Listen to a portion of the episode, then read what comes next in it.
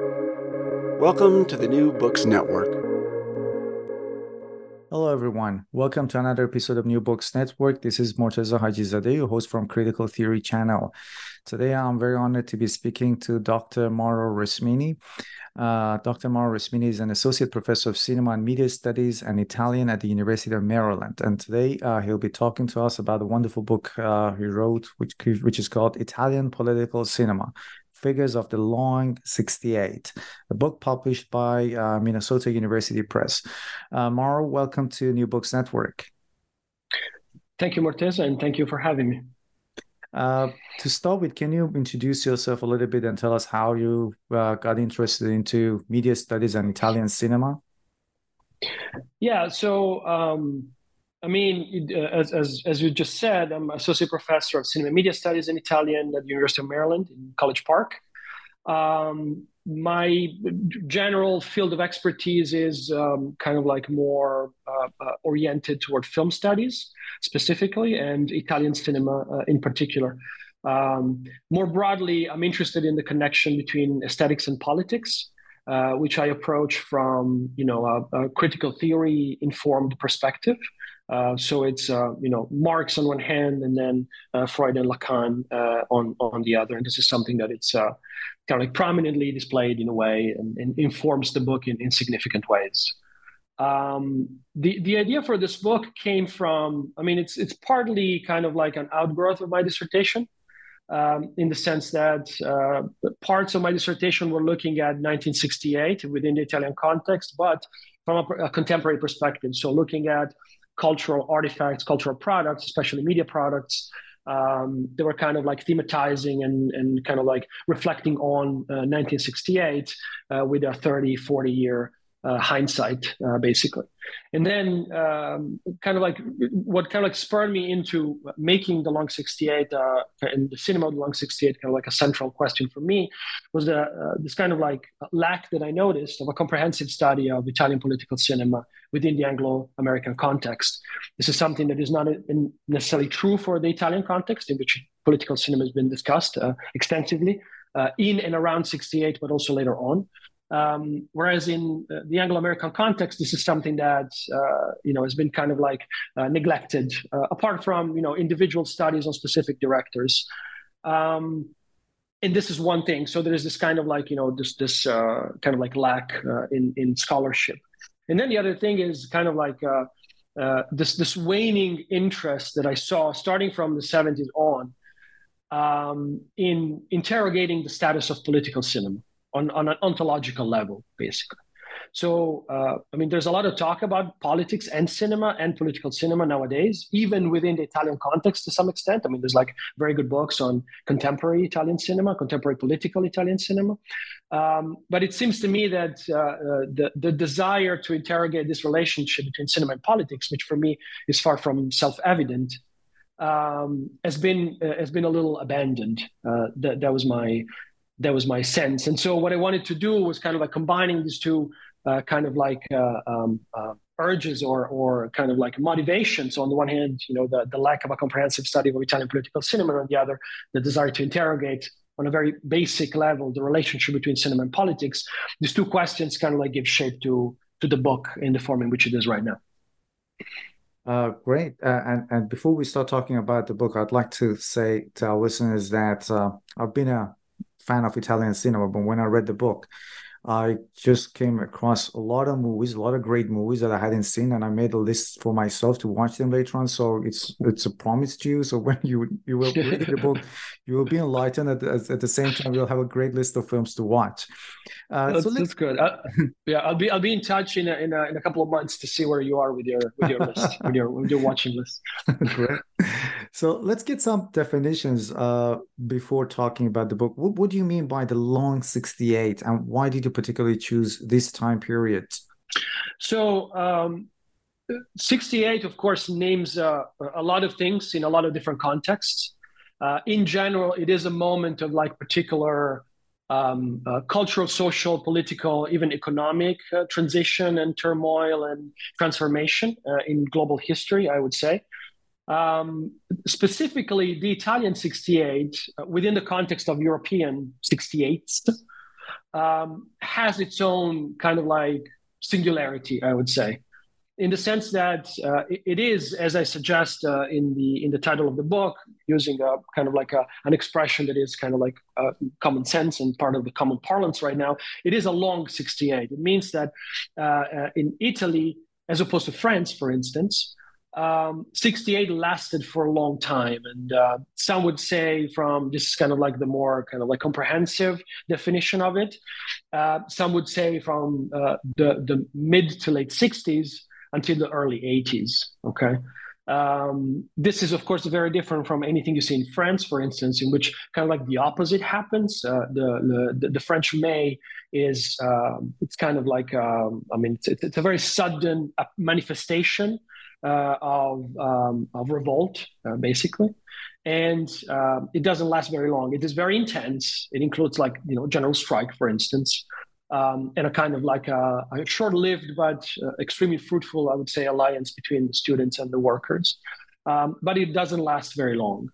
Uh, whereas in Italy, we ha- had to basically coin a specific expression to, to explain what happened. And, you know, the long 68 is one of them. The other one is the creeping May, um, in, in Italian, it would be il maggio strisciante, uh, which suggests precisely this kind of like uh, form of struggle and transformation of society, politics, culture um, that is like very slow and doesn't really um, doesn't really encounter any kind of like you know specific kind of like eventual explosion uh, that would change everything. Um, whereas in, in because in Italy, like I said, it's precisely this kind of like slow burn, uh, basically that uh, is made up of like smaller events um, some of which are more significant than others, obviously, but um, it kind of like establishes this temporality of kind of like a slow movement, uh, uh, basically. And like I said, I mean, this is a time of crisis and transition. I mean, it is for everybody at this moment, for like most of uh, the countries who participated in this kind of like world global movement in a way. Um, and I use this term time of crisis and transition in the book as well. This is an expression that I um, uh, borrow from uh, Ernst Bloch, um, which is going to be also relevant in our discussion of the figure uh, maybe later on in, in, in this interview. Um, the reason why 68 was important to me and why it's so interesting to study is because I think that in a way it establishes a certain kind of like um, the possibility of a genealogical reading for our present moment in the sense that uh, if we want to understand anything what is happening today it is important to kind of like figure out and analyze and reflect on the moment in which the conditions for what is happening today uh, had been established. Um, and so 68 really is a kind of like a parenthesis basically between uh, this moment of like you know growth and economic prosperity that happened in italy specifically right after uh, the the Second World War with the reconstruction, with rebuilding of the country, you know, foreign help, uh, financial help coming in with the Marshall Plan, uh, the Christian Democrats t- taking power uh, in the government, um, and so you have this economic miracle, which then kind of like starts to fizzle out uh, by the mid 60s, right? Um, and so by 68 and the early 70s, that kind of impetus, that kind of like inertial movement of growth uh, starts to uh, to disappear, basically, to, to fizzle out. Um, and then, of course, after the, uh, the, the, the, long 68, we have the, the 80s, uh, which is the moment in which what we usually call, and with the umbrella term, neoliberalism, uh, starts to assert itself uh, in Italy and, and elsewhere uh, in Europe as well. And so, a moment of crisis and transition in which you have, you know, the disintegration of collective, radical collective projects, which kind of like, you know, develop in unexpected ways in Italy, especially at the time but then also kind of like subside into into the 80s uh, as a result of a kind of like alienation and atomization of society. Um, we have the irreversible transformation of the terrain on which class struggle is is fought. Um, and this is a you know for the most part kind of like a, a, a, result of the initiative of capital kind of like transforming itself and transforming the uh, production uh, process basically to counter um, uh, the struggle that came from the working class, the marketization of all aspects of life, which is also kind of like the beginning of neoliberalism as we define it and know it uh, today. And then on the side of state power, also reorganization of its power in terms of uh, as a response to kind of like a changing geopolitical uh, scenario. Um, and so this kind of like series of interconnected events, I think, uh, project an idea of 68 in which um, you know the, the, a certain form of radical revolutionary politics uh, comes to an end uh, and uh, and it's complicated it's it's quite messy uh, as well um, but I think it's important to study it precisely in the way in which Badiou defines it, which is as a historical sequence. So, a moment in history which was able to think and generate its own truths uh, that needs to be understood. Again, um, if we want to understand every, anything of what is happening uh, nowadays, uh, there's also, I mean, to kind of like uh, um, uh, add a little uh, kind of like polemic spin to this, there is an interesting um, expression that is used by one of the theorists that are kind of like discussed in the book, Mario Tronti, like a workerist, operaista thinker from the 60s and 70s. He's also uh, quite active today, even though he abandoned that kind of like intellectual tradition or renegotiated it a little bit. And looking back, like, you know, 20, 30 years after that moment in which he was a protagonist, uh, intellectual kind of like significant presence in uh, the debate uh, on the radical left, uh, he said that, you know, with the end of 68, what you see is the defeat of the working class and of, the great working class movement of the 20th century, and with it, the end of the 20th century. So uh, he's advocating for kind of like an even shorter 20th century, you know, from 1917 basically to, uh, or 1914, beginning of the, the First World War, uh, to uh, basically the, the, the mid 70s or end of the 70s instead of, you know, waiting until 1989 uh, which you know some would say that you know that just ratifies a state of things that's already in place, uh, basically uh, by by the mid seventies. Uh, this is an excellent background to the book, and I guess it puts it into better perspective when we talk about uh, um, the theory of figure, and that was quite amazing to me. I so I because before reading the book, I thought you would be talking about movies, but you're actually focusing on set, eight figures. Mm-hmm. Say so. Can you talk about the theory of figure first, and then we'll go through some of these figures. For example, the figure of worker, the figure of a housewife. We'll talk about them as we go further. Mm-hmm. But can you talk about the theory of figure? What do you mean by that? Yeah. So, um, I mean, in order to be able to talk about the theory of the figure, which is kind of like I think one of the um, one of the theoretical contribution that the the book tries to make, basically.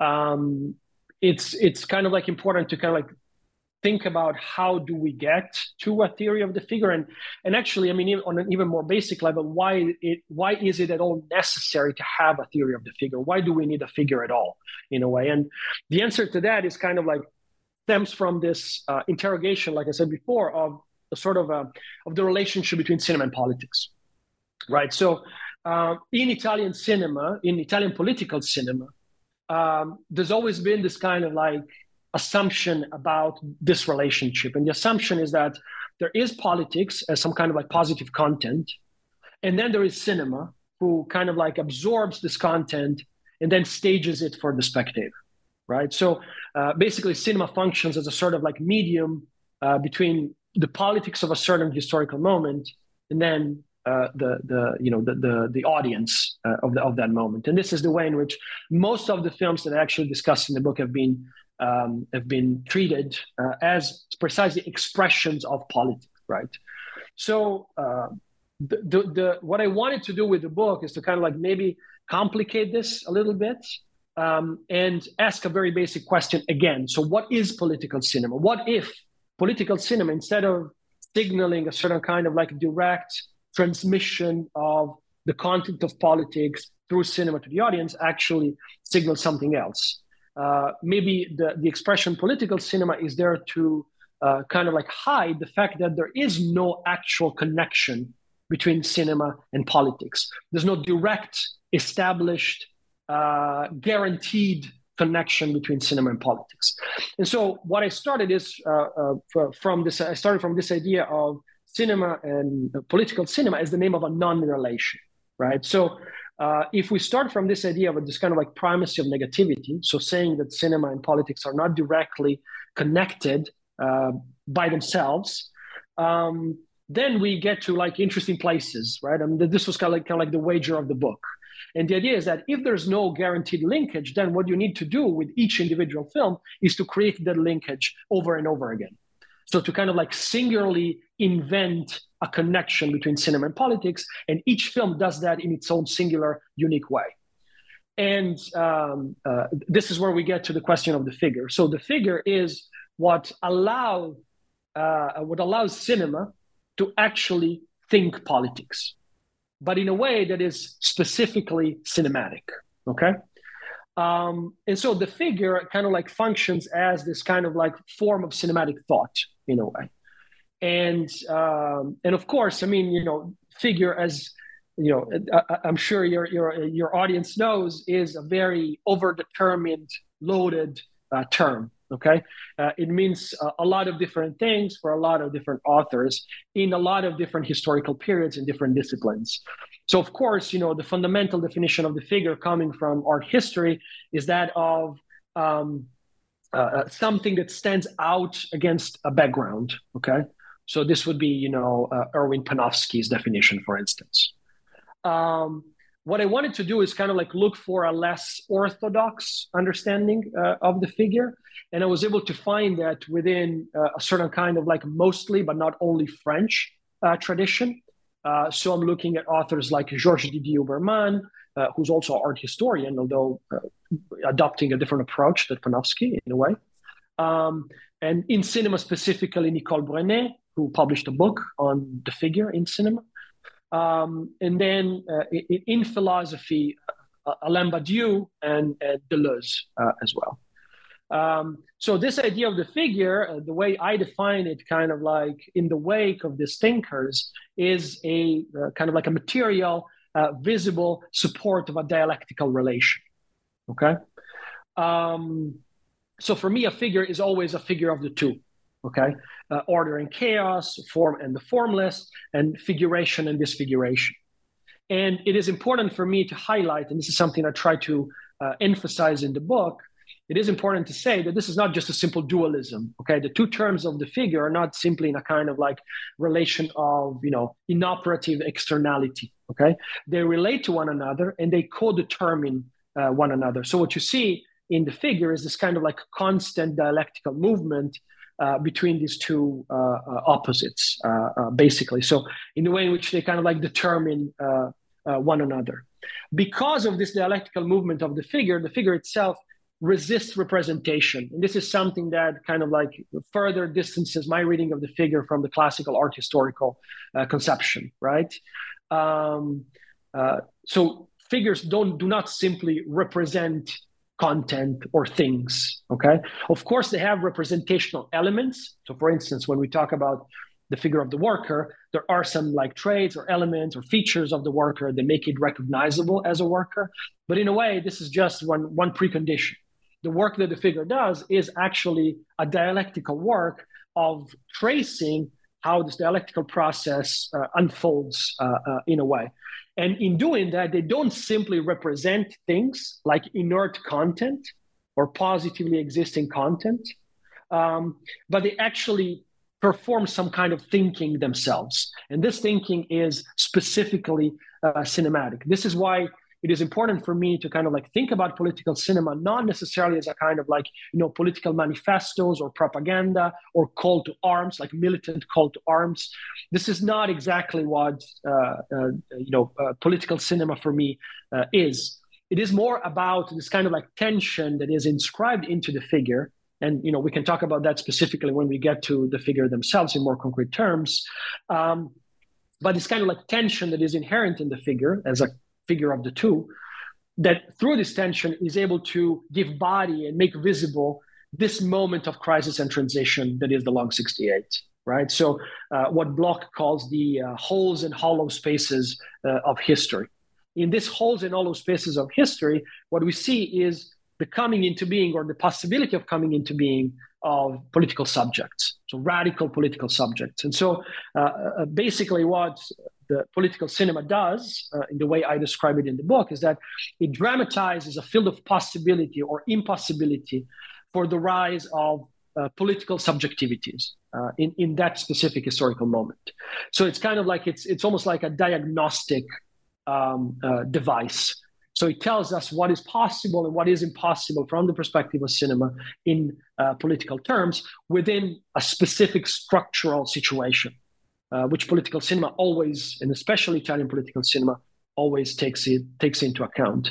And so the, the distance between you know politics and cinema uh, is not simply like um, you know like pure autonomy in the way in which someone like Badiou would think about it. You know, in terms of you know there's art and there's politics, and the two things don't talk to each other. Um, or you know you can't really kind of like talk about you know political art in a way according to Badiou uh, because the two uh, uh, you know function according to different procedures and produce different truths right so this is not what I'm uh, advocating, what, not what I'm arguing, but I'm arguing that because of the non-relation, political cinema has to invent that linkage over and over and, uh, and over again.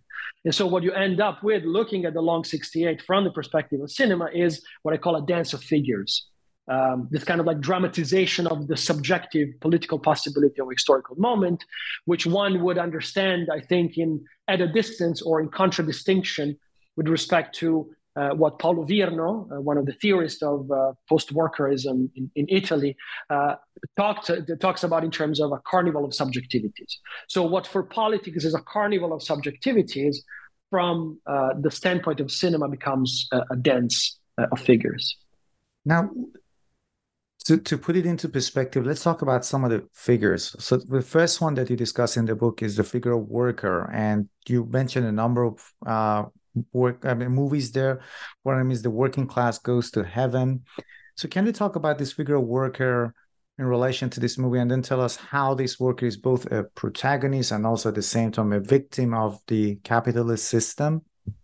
Yes. Um, so the I mean, maybe you can talk more about that later. But there is a conscious decision in uh, uh, wanting, on my part, in wanting to make the worker the first figure that I discuss. Um, so this kind of like centrality of the worker is is crucial for me because in a way it allows me to think about all the other figures uh, in a way that is inflected by the figure of the worker right um, in the sense i guess you know from a kind of like a, a like a historical longue durée uh, kind of uh, position, I would say that I agree with what Tronti says that you know the defeat of the workers' movement in the in the 70s um, is what then determines basically the political stage uh, for the decades to come uh, in one way or another, like positively or negatively. Um, so uh, if we are to kind of like think about the figure of the worker in Italian cinema, and maybe not only in Italian cinema, I think we can uh, talk about two different figures, right? So there is um, uh, with, with, the 60s as the watershed, like the early 60s as the watershed, the historical watershed. Um, there's there's one figure of the worker, which is the one that was born in the fire of the October Revolution, uh, the hero of the the the, the Bolshevik Revolution, uh, which then goes on to become, in a way, kind of like the dominant political figure, the hegemonic political figure uh, for the decades uh, to come, basically from uh, the 20s to the beginning of the Second World War. Um, in Italy specifically, this is I mean, there's a there's a whole iconology of this worker uh, because of a specific kind of like event that took place. Uh, what is called the Biennio Rosso, the two red years, uh, 1919 and 1920, um, which incidentally, of course, also marked the beginning of the the, the, the fascist uh, adventure. Um, and uh, this worker is the protagonist of that historical moment with like strikes and protests and like different forms of rebellion, um, uh, factory occupations, uh, and and so forth. And so, in this moment, this is the moment in which like the, the Soviet influence, the Soviet model becomes is the most significant for the Italian uh, communist left uh, of the time. Um, this, for instance, is is the type of worker, the figure of the worker that is uh, depicted in Mario Monicelli's The Organizer, uh, I Compagni.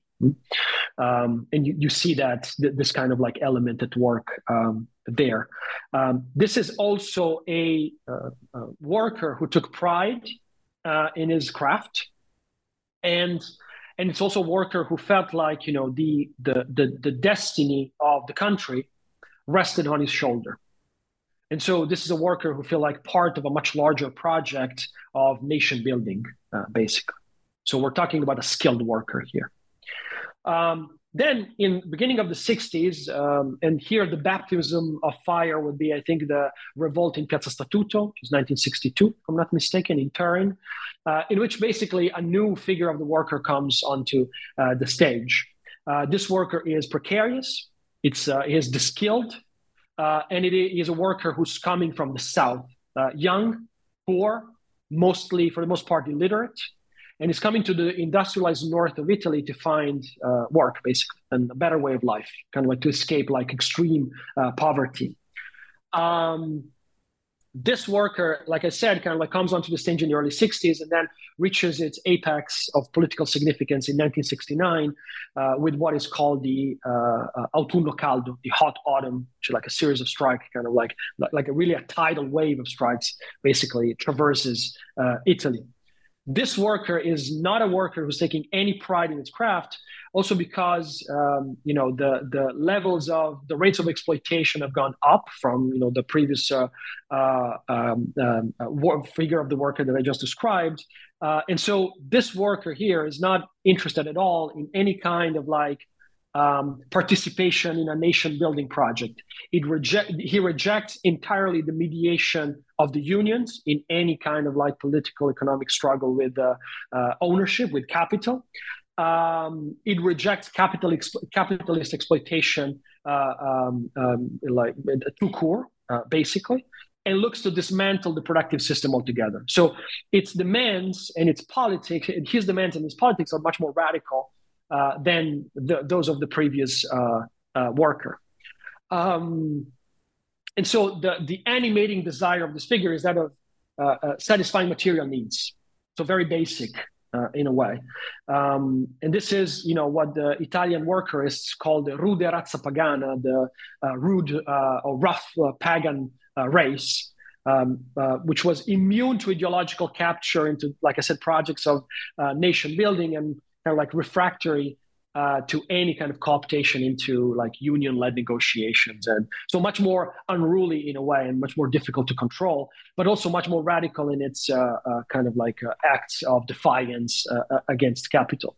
And the working class goes to heaven, which you just mentioned, and is the film that the first film that I analyze, in a way, kind of like tries to map out the shift from one worker to the other because you have both in the film, right? I mean, you have the the Stakhanovite um, uh, played by uh, Gian Maria Volonté, Lulu Massa, who is the protagonist, who comes into contact with this kind of like new breed of workers, um, much more radical, um, much more, like I said, interest in you know satisfaction of immediate material needs and so forth. And this encounter, coupled with an accident that happens at the factory, completely changes his outlook.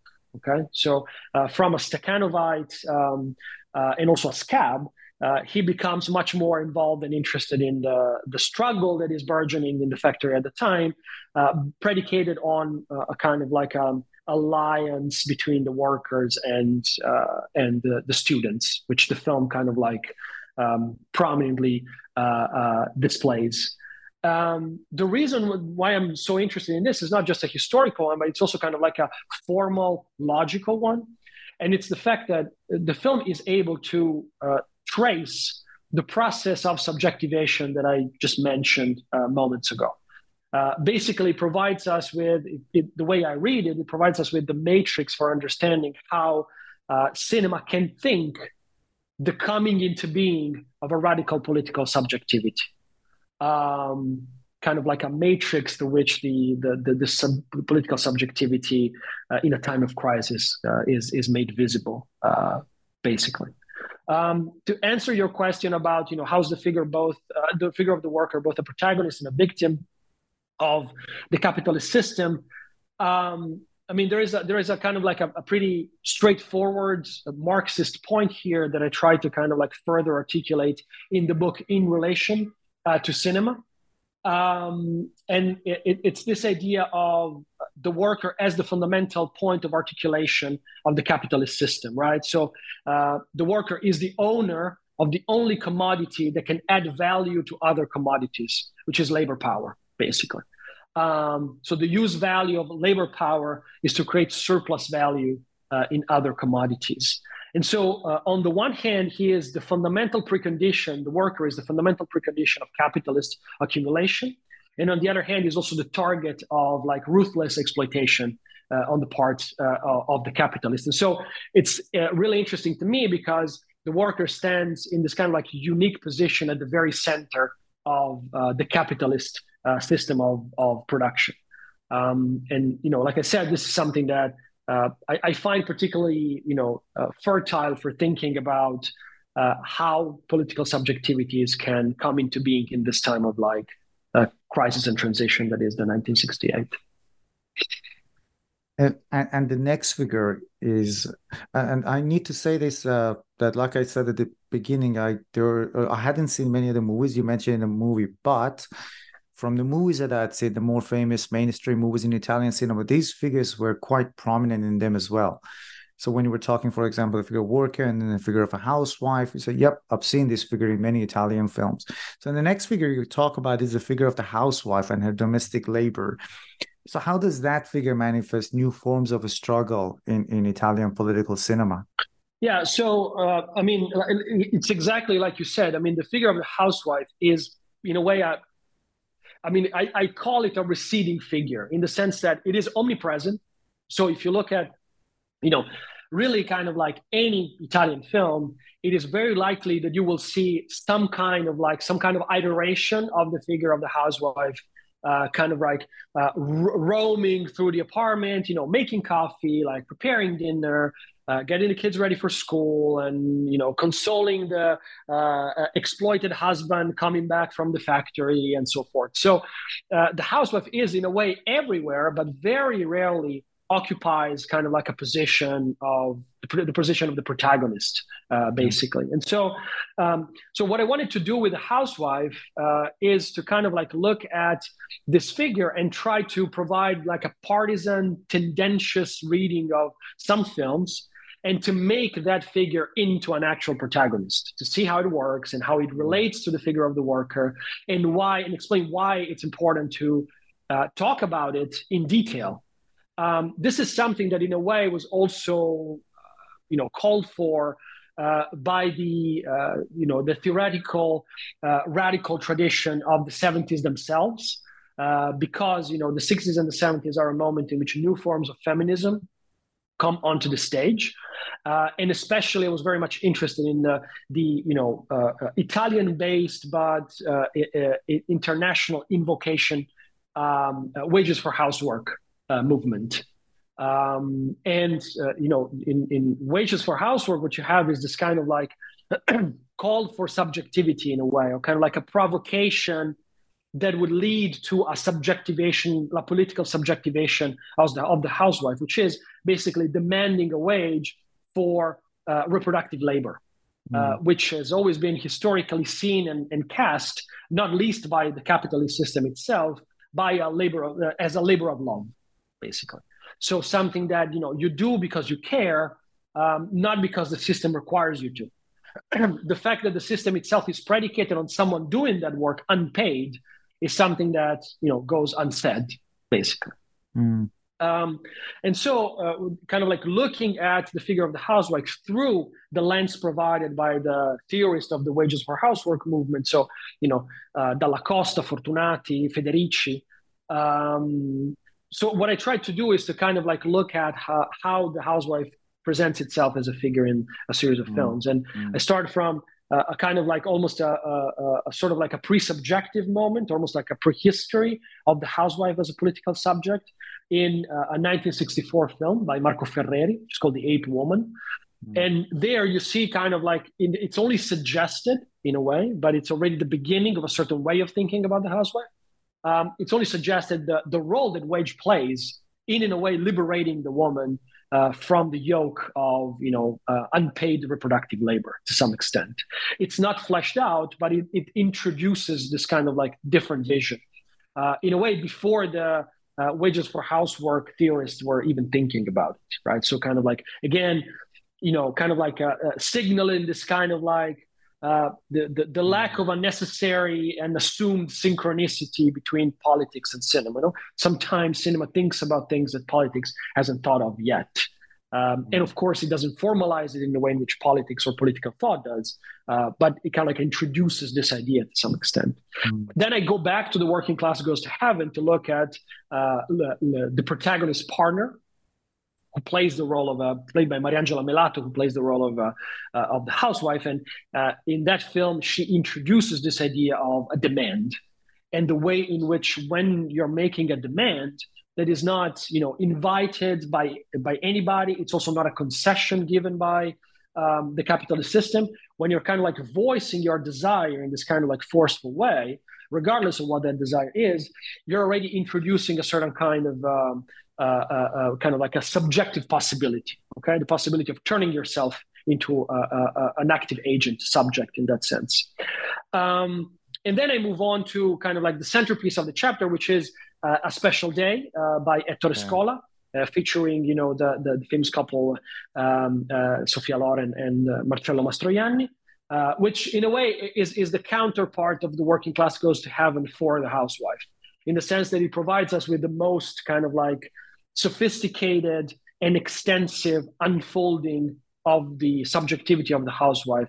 Uh, you know, it's set in fascist Italy during, during, the fascist era, actually on the day in which Hitler visited Rome.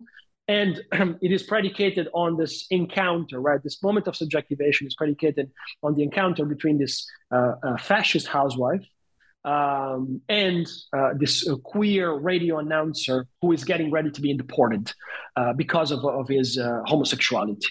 Um, and the encounter between the two generates this kind of like moment of anxiety in the in the housewife, played by Sophia Loren, uh, because she sees kind of like the uh, all her certainties about her identifications with the fascist regime, with the role that the fascist regime wants her to play um, uh, as, a, as a housewife, so devoted to the husband, devoted to the children, without any time for herself, without any desires for herself, without any kind of like independent identity from that of the family, uh, and so forth.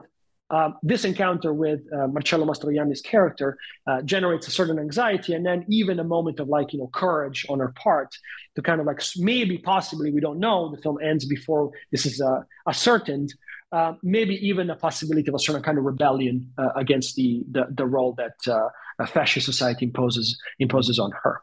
And then in the last part of the chapter, I look at two films that um, kind of like a very different from uh, the, the, anything else that I describe and uh, discuss in this chapter. One is Red Desert by Michelangelo Antonioni, and the other one is uh, Dillinger is Dead by Marco Ferreri. And what I want to see with these two films, what I wanted to see with these two films is what happens when you decouple uh, the housewife from housework.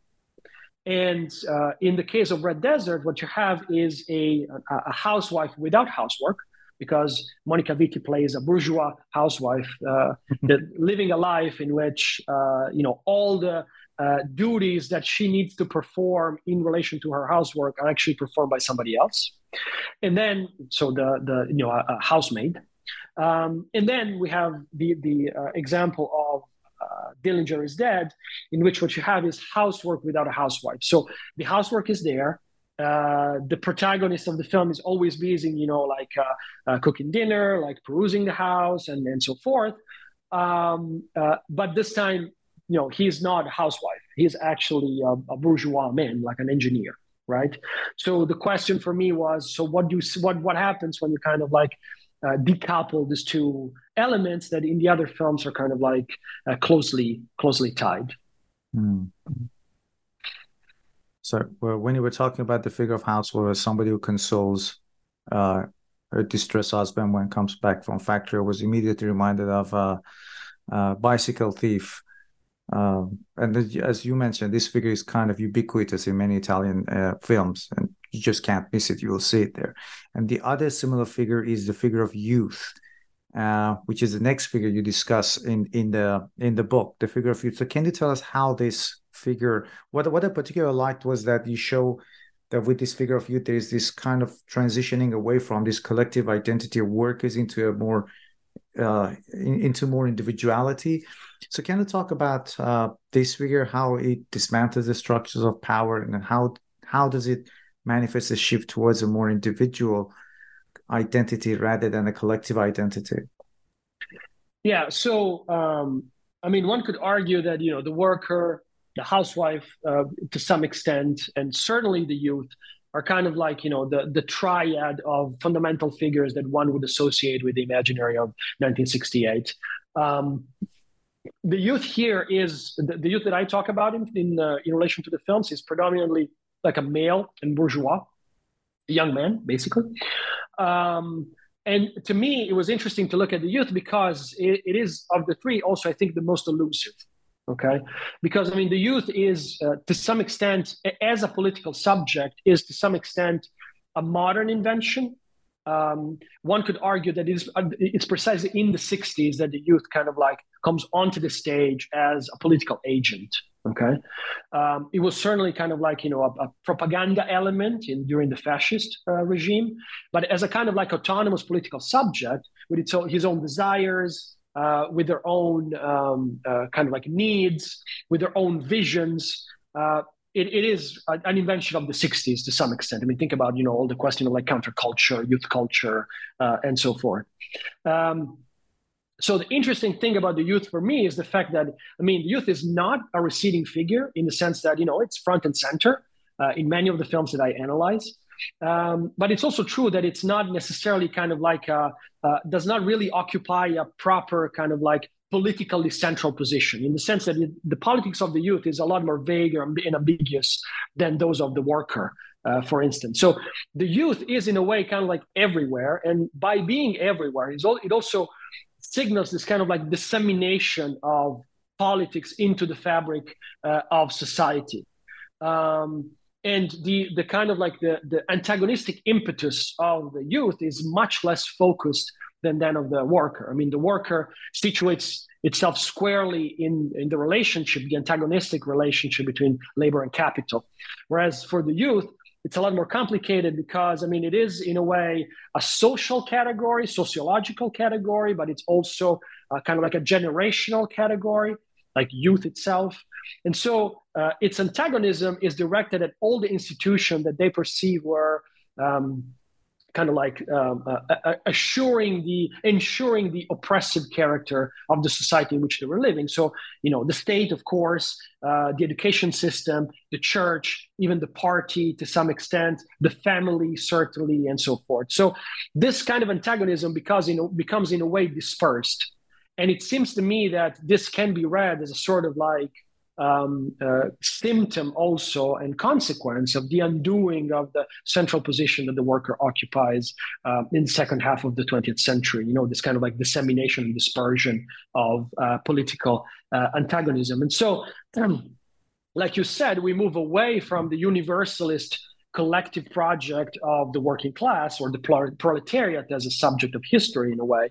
And we move into a, a different situation in which it is the irreducible singularity of the individual's desire for freedom, for instance, for enjoyment, um, that kind of like underpins political action. Okay, and so the problem of the youth, in a way, the kind of like impasse that he he, he is kind of like the, the trying to figure out is to how um, uh, uh, square up basically the relationship between the individual's desire for freedom and liberation and um, a, a, more kind of like collective universalistic uh, project political project okay? So this is kind of like the tension uh, that i that i that i see there. So the liberation of individual desires how does that relate and does it relate to uh, a, more universalist uh, collective uh, collective project. And so, basically, what I do in the in the in the chapter is kind of like looking at how this desiring subjectivity, which is always connected in one way or another to sexuality uh, of the youth, um, it relates to the reactive feedback of the structure. Structure understood as you know state, family, church, you know, the, the, the powers that be. Okay. So the, the kind of like the fundamental institutions that uh, determine for the large part uh, life in, in Italy uh, at that moment. and so what I do is basically kind of like try to um, trace this arc of the youth from uh, a kind of like pre 1968 moment, uh, which is marked by two of the most famously prescient films on 1968, which were actually released before. One is Fist in the Pocket by uh, Marco Bellocchio, and the other one is Before the Revolution by Bernardo Bertolucci. The, the two are usually analyzed and discussed together, even though they uh, they're very different uh, in in many ways. Uh, but they kind of like try to give form to this sense of rebellion that is brewing at the heart of the Italian youth uh, of the time, especially the the, the bourgeois youth uh, of the time. Then they move on to kind of like the most, uh, I would say, kind of like symbolic representation of youth rebellion uh, in, in Italian cinema of the time, uh, very much a byproduct of 1968, which is The Cannibals by Liliana Cavani, um, which it's basically a retelling of Antigone, the Sophoclean tragedy, um, set in contemporary Milan.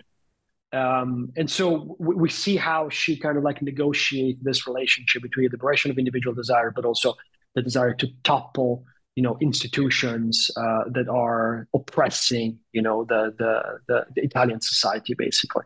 Um, and Cavani shows that in a very kind of like literal way. I mean, it is the story of a of a of, of a revolt basically, um, and and also of the way in which the the system responds to that revolt because the matter the, the, what is important to highlight is the fact that for italian cinema for the most part of the films that i analyze it's not just the pure gesture of rebellion from the youth it's also the way in which the system the state for instance in the case of the cannibals is able to absorb that rebellion and use it to its own advantage. There is a moment in which one of the um, uh, kind of like uh, um, you know the, the, the members of the state in the, the elite in the film, in this case, uh, you know professor, um, says something to the, the rebellious youth who plays Antigone, uh, says something to the effect of, you know, don't you know that we all need, when she's been, and he says that when she's been arrested, uh, he says, don't you know that we, you know, all the stru- structures of power need uh, the rebels because that's what keep the, the institutions young in a way. So kind of like a, a very pessimistic turn in the sense, kind of like talking about the idea of the state as an entity that's able to uh, absorb and metabolize um, uh, all the different kind of like um, uh, pushes for for rebellion and, and revolt. And then I kind of like look at the the, the fading arc of the youth as a political subject with uh, uh, three films from the 70s, two by Nanni Moretti, one by Claudio Caligari, I Am Self-Sufficient and Ecce Bombo by Moretti and the Toxic Love uh, by Caligari. And then I end with uh, uh, uh one of the most, uh, I would say, one of the most bitter uh, films in the history of Italian cinema, which is An Average Little Man by Mario Monicelli, in which the youth is basically what is shown and depicted there is kind of like the undoing of the very possibility of the youth as a as a radical political subject. And you, you you go to Pasolini in, in the movie the, the for the figure of saint as both a product of the system and also an outcast of the system.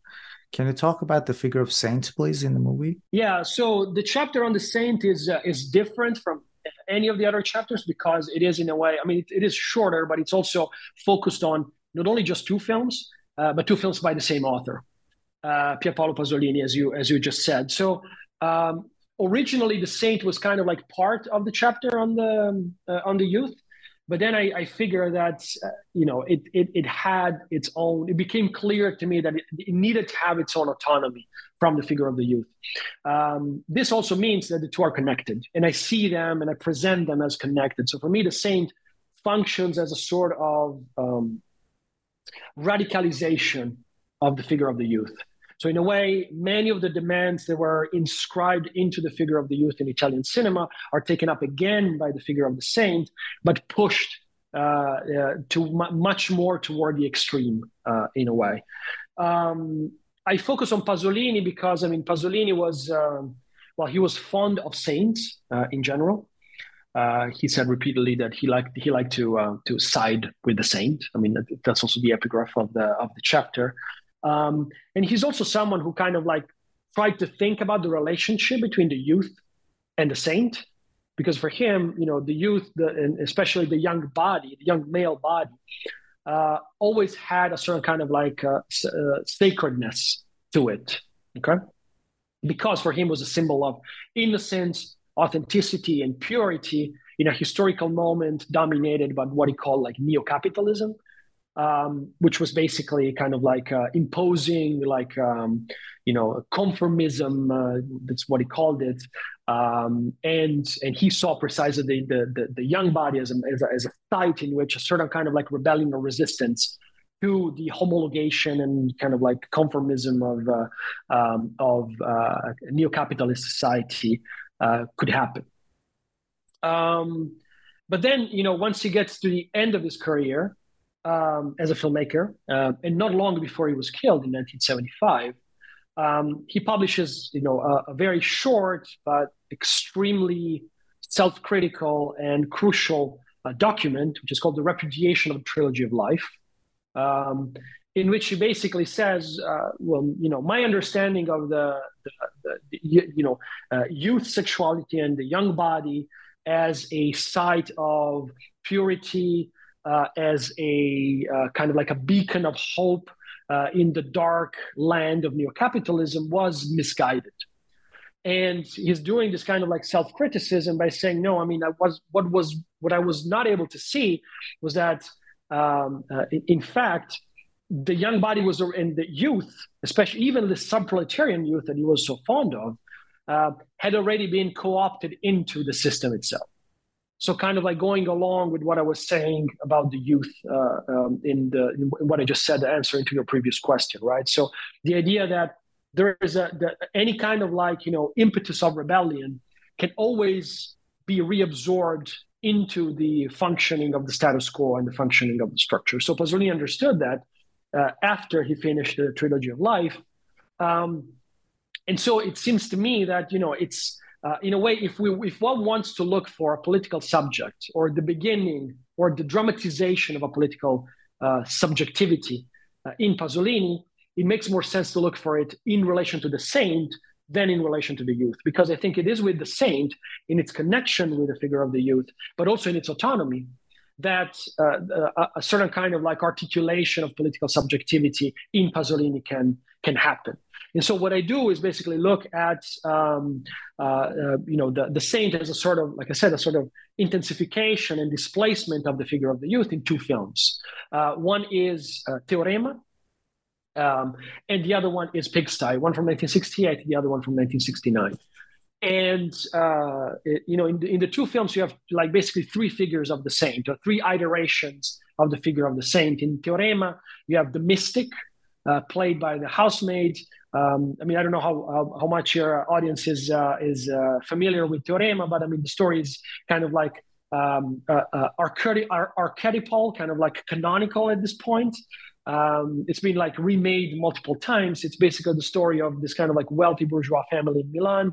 Uh, a, a, mysterious visitor played by Terence Stamp uh, arrives uh, uh, uh in the in the in the midst of the of the family.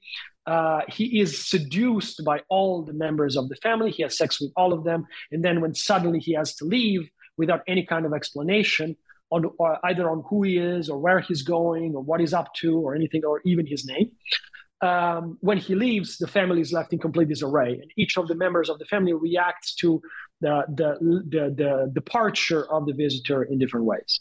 And one of them is the housemaid, uh, who is the only non bourgeois uh, element in the family, who becomes a mystic, basically, performing miracles and, and so forth. So, in relation to the figure of the youth, this kind of like visitor coming in and disrupting the life of the bourgeois family, we have the generation, the creation of the figure uh, of the saint, uh, uh, who is the only one, uh, which is not by chance, of course, in Pasolini, who's the only one who's actually able to um, remain, uh, kind of like show some kind of fidelity to the event of the arrival of the visitor. Because all the others, they all try to recapture that moment of kind of like um, freedom that they had um, with the visitor and they they remain kind of like stuck in this kind of like melancholic attachment to that moment.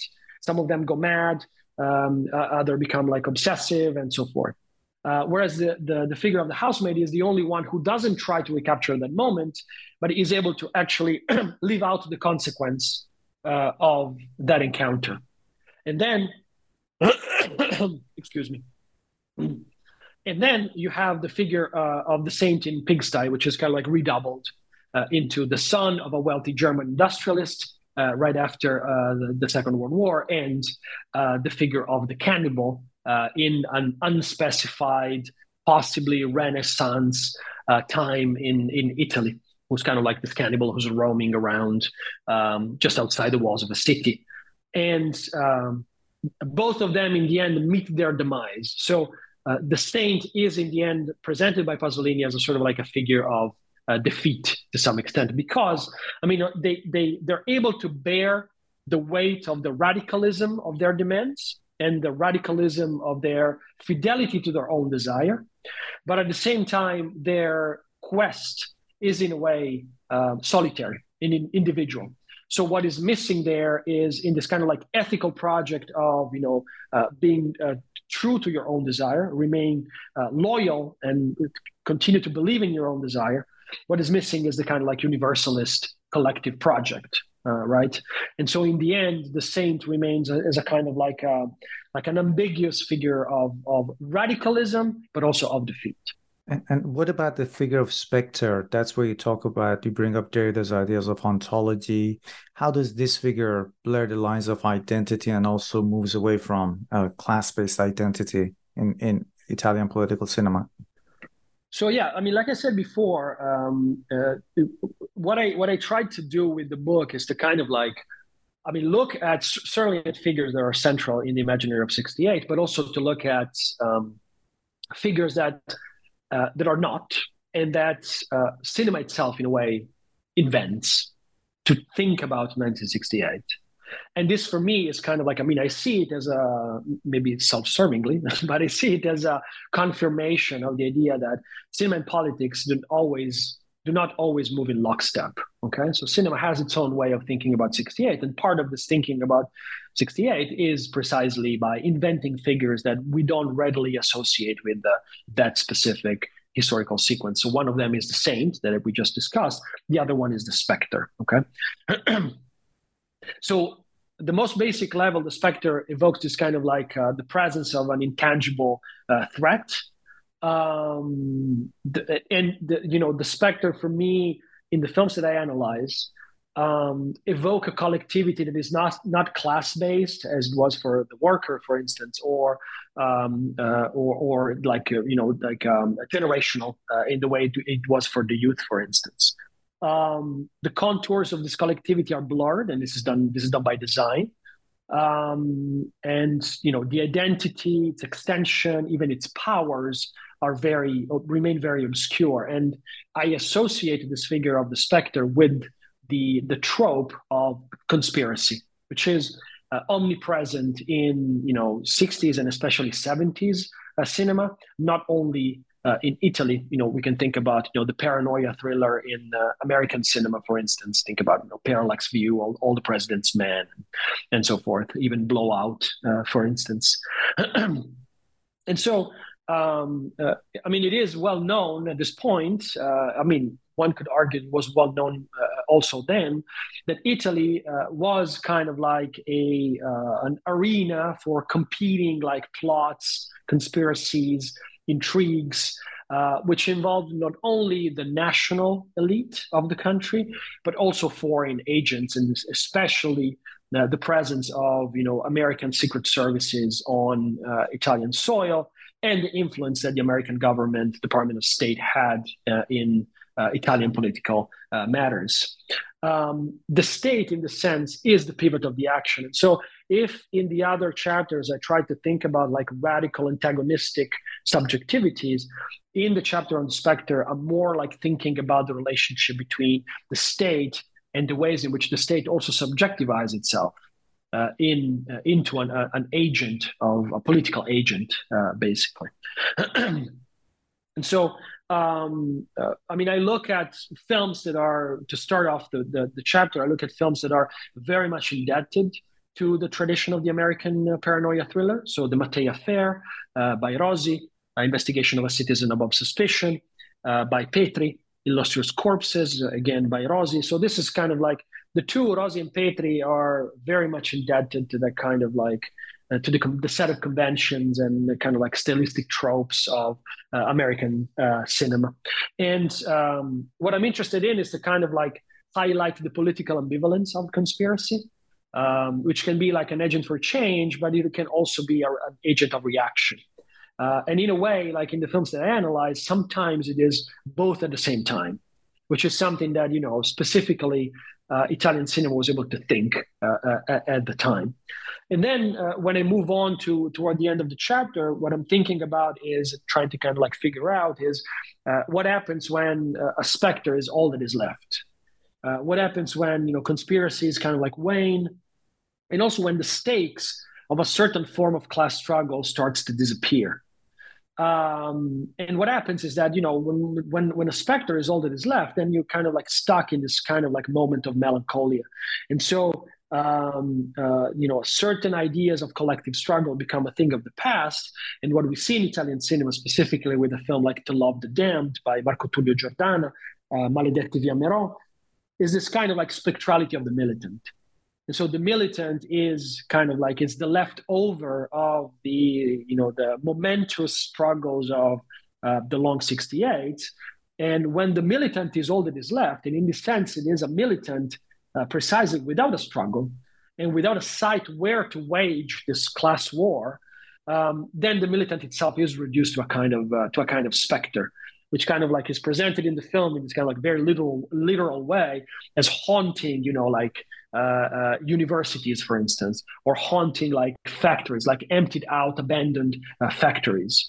Um, and so this kind of like announces i mean uh, to love the damned was released in 1981 so it already announces the the moment that we call uh, uh, uh riflusso which you would translate with ebb i think um, uh, which is the moment in which a certain kind of like disenchantment with politics, a certain, certain kind of like disengagement with radical politics and atomization of society uh, takes place. So we're already on the tail end of the, the, that specific season of radical struggles in a way, and this is kind of like the end of the chapter. And, and in the final chapter, you talk about the exhaustion of Italian political cinema. That's an interesting idea to me, and also uh, how, how, there's this declining of Italian bourgeoisie, which is manifested in uh, political cinema. Can you uh, talk about that aspect of the book? Yeah. So, um, I mean, it was kind of difficult to think about an end of political cinema because the way I theorize it, I mean, when something is grounded in this kind of like non-relation, um, you know, in a way, because like each film provides its own solution to the non-relation without ever actually solving it once and for all, um, you can really have an end of political cinema, you know, because the impasse, the non-relation between cinema and politics is in a way solved and renewed every time.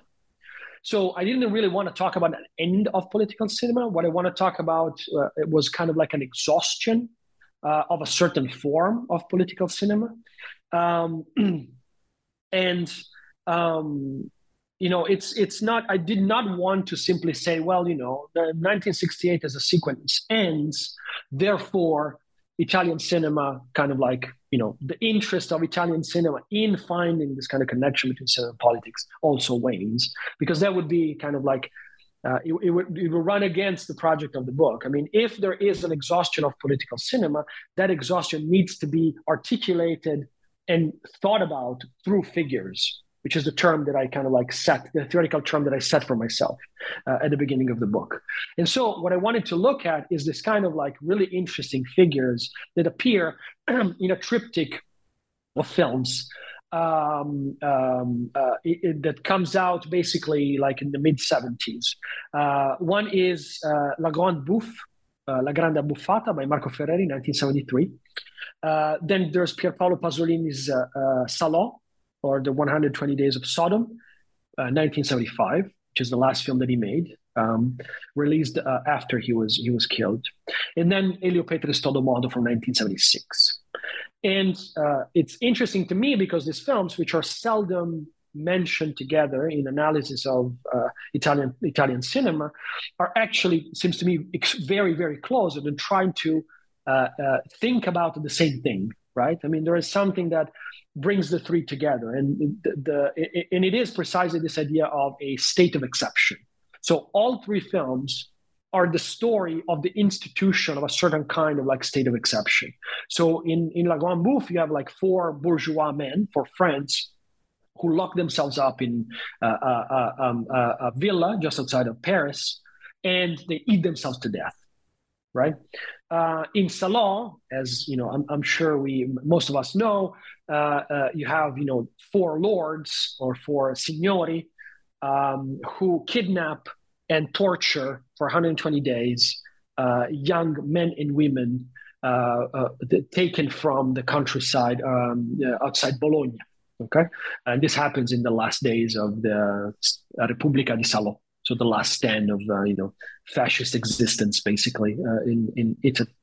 And then uh, in Elio Petri's Todo Modo, we have the cultural political elite of the country is depicted as uh, uh, basically um, um, uh, locking themselves up in a sort of like I mean it's it's called a hotel in the in the film, but it is kind of like a sanctuary in which uh, you have a mysterious priest played by Marcello Mastroianni who administers all the rites of uh, you know the, the jesuit um, um, uh, spiritual exercises basically. So what we have is the, like the the very recognizable um, uh, figures of the christian democracy including aldo moro um, who was then killed in 1978 by the red brigades uh, who uh, kind of like gather in the sanctuary and uh, perform this kind of like not only this, the, the rituals of the of the uh, uh, spiritual exercises, but also kind of like they're at the center of a series of very mysterious conspiracies that are suggesting that their uh, the reign, basically the rule over Italian politics, is coming to an end. And so, in the state of exception, we have the suspension of like normal rules, regular uh, um, kind of like um, systems of you know like values and kind of like um, um, laws and so forth, and the institution of a new set of laws uh, that apply specifically to the, the site in which the protagonists find themselves. And so, what we see here in all three of the, the films is a kind of like undoing of uh, the three pillars of Italian society that sustained its growth uh, and controlled uh, its uh, antagonistic impulses uh, in the post-war period, starting after the post-war, the Second World War, so the post-war period. And the three uh, pillars, of course, are state, capital, and, and church. Okay, um, and we see them like in in a, in a sort of like irreversible crisis. Um, the way in which I trace this crisis is through the, three figures that I borrow from Walter uh, Walter Benjamin's um, uh, discussion uh, on uh, the uh, German Baroque drama. So the tyrant for Salò, uh, the intriguer or conspirator or plotter uh, in um, Todo Modo, and then the martyr in uh, uh in uh, La Grande Bouffe. Um, and so, I mean, these three figures kind of like it's interesting to me because they also, um, you know, they, they, they all kind of like share the state of exception, but they approach it in different ways. The state of exception, as, as Benjamin says explicitly, it is is very much a matter of sovereignty. So it needs to be understood as a kind of like moment of crisis of sovereignty, basically. And it seems to me that all the three films deal with this kind of like crisis of sovereignty in very different ways, um, as precisely as a triptych. So providing a kind of like a full panorama of the crisis of this sovereignty uh, in the in, in, the in Italy in the in the 70s. Uh, so on the one hand, you have in Salò the tyrant who fully submits in a kind of like perverse fashion to the law, a law that they set for themselves, signing the contract in the very beginning to kind of like ritualize all the, you know, the the torture, the murdering, the violence, and so forth. Uh, you have the obsessional neurotic uh, that is the plotter or the conspirator, the intriguer, um, who tries to stave off the collapse of the law, so the collapse of sovereignty, uh, by way of this kind of like repetitive ritualistic actions, you know, which are exemplified in the film through the spiritual exercises, the Jesuit spiritual exercises uh, designed by uh, uh Ignatius of Loyola, and then the psychotic in the end, who kind of like gives himself over to the death drive completely um, and, and this is his way of confronting the breakdown of the law. So basically, kind of like a, a slow suicide, as we see in uh, the martyrs, the four friends in uh, La Grande Bouffe. Um, the to, to kind of like end the chapter, I try to think about how the figure suggests this exhaustion, right? The exhaustion of political cinema. And to me, the exhaustion, again, kind of like drawing from Benjamin, um, is has everything to do with the question of allegory. So there is a moment in which Italian political cinema is no longer able to um, dramatize the rise of political subjectivities, to make visible the, the, the holes and hollow spaces of history, to give form to a historical moment of crisis and transition. And once the, the, the, films are not able to do that anymore, they kind of like devolve into allegory. Uh, allegory being this form of representation, basically, um, that remains as, as fragmentary, incomplete, obscure, that can only, in a way, suggest uh, a world to come without ever making it present or staging it properly, completely uh, in um, in, uh, uh, in in their representations, uh, basically. And so I was interested in this idea of kind of like a landscape of ruins that uh, Benjamin talks about when he's thinking about allegory. And it seems to me that in the end, like all three films deal with this idea of kind of like a decay and collapse and, and crisis without really being able to provide like a coherent uh, depiction uh, of it. So basically, from figure to allegory. Uh, thank you very much, uh, Professor Mauro Resmini, for talking about your wonderful book on New Books Network and sharing your thoughts with us. Thank you, Morteza. It was a pleasure.